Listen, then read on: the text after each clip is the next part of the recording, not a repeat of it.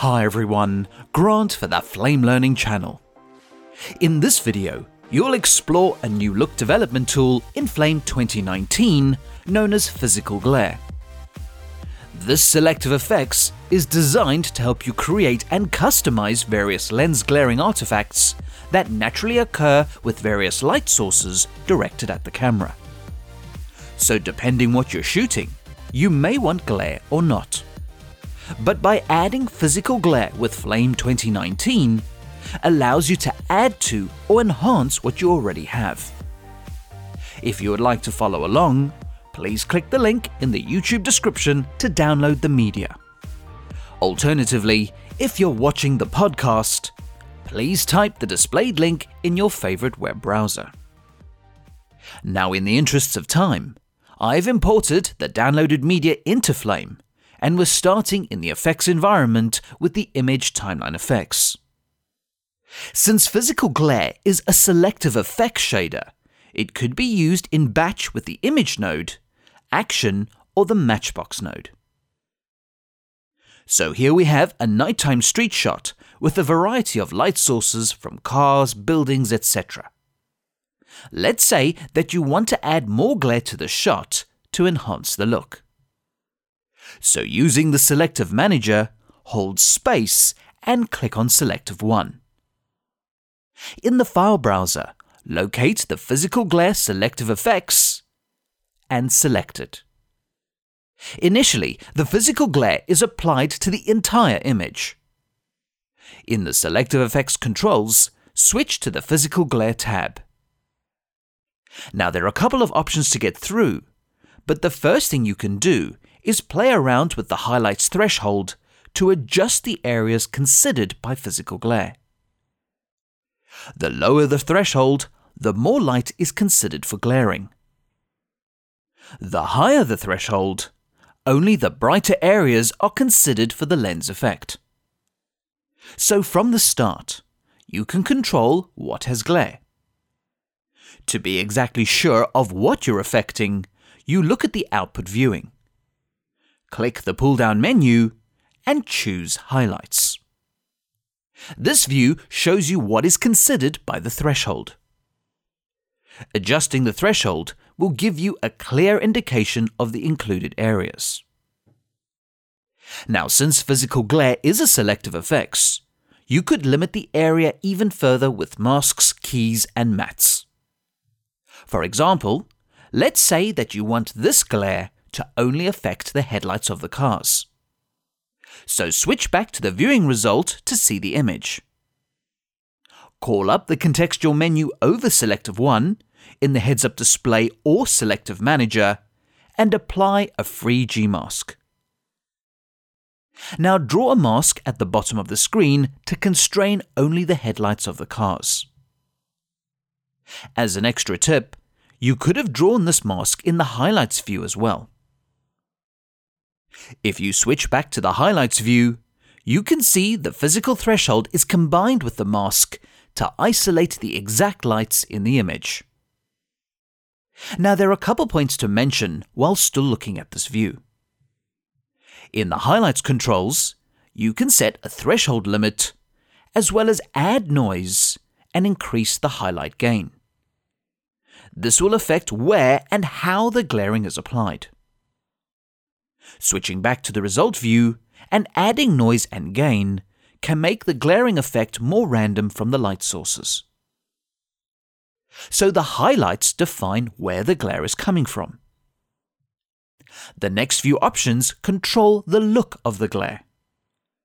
Switch the viewing menu to aperture. The reason for doing this is each camera lens is different, and as a result of that, the glaring artifacts will be different as well. If you switch to the Starburst menu and start adjusting the blade number, you can define the aperture of the lens that generates the glare. You can also adjust the lens offset as well as curving the blades. Now this is all procedural based, including the upcoming lens noise, so it's quite flexible with the standard options. But just to inspire your creative juices even further, You can also load your own aperture and noise pattern, which will be shown in a future video. Now, if you go back to the controls menu and look at the output viewing result, the glaring should start looking different. Going back to the Starburst menu and adjusting the settings should make this pretty obvious. Now, understandably, the highlights from the image is causing a lot of glaring. If you're designing the glare very specifically, you switch the output viewing to Starburst. This gives you a single glare and you can tweak it as you need. For instance, switch to the lens noise and increase the dirt and scratch densities. You can also alter the scratch dispersion, orientation, and angle dispersion. Each option allows you to tweak the lens aperture to your exact look. As I mentioned earlier, this is all procedural, but you can also load your own custom noise pattern for a unique starburst output. So if you look at the output viewing, all the adjustments you made affect the aperture, this in turn affects the starburst, and if you switch to viewing the glares, you can see how the physical glare is applied before compositing onto the original image. Please note that the physical glare is not cut off by the mask. The mask is only used to isolate the highlights. So if you return to the output viewing result, the glare is applied to the headlamps. There are a few extra adjustments that can affect physical glare. You can scale the size of the glare, adjust the gain intensity of the glare, and finally, you can tint the glare other than white. So that's the general workflow when applying physical glare. Now you can combine multiple selectives with physical glare to keep enhancing the image. For example, let's enhance another light. Hold space and click on Selective 2 in the Selective Manager. Choose Physical Glare again. This time, create a circular G-mask around the street lamp's light. You can use the different output views to check the highlights, aperture, starburst, and glares. Coming back to the output viewing result, you can increase the highlights gain to 4 and tint the light using a different color.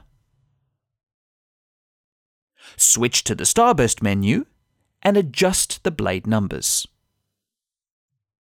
Next, switch to the lens noise and add dirt and scratch density to the lens. Turn off the icons with the pull down menu or pressing the I keyboard shortcut. If you toggle between F1 and F4, this is the before and this is the after. So by using physical glare with multiple selectives, you can control the flaring of different lighting in your shot. Even if the light is very faint, you can boost the gain on the highlights and glares in order to create the glaring effect.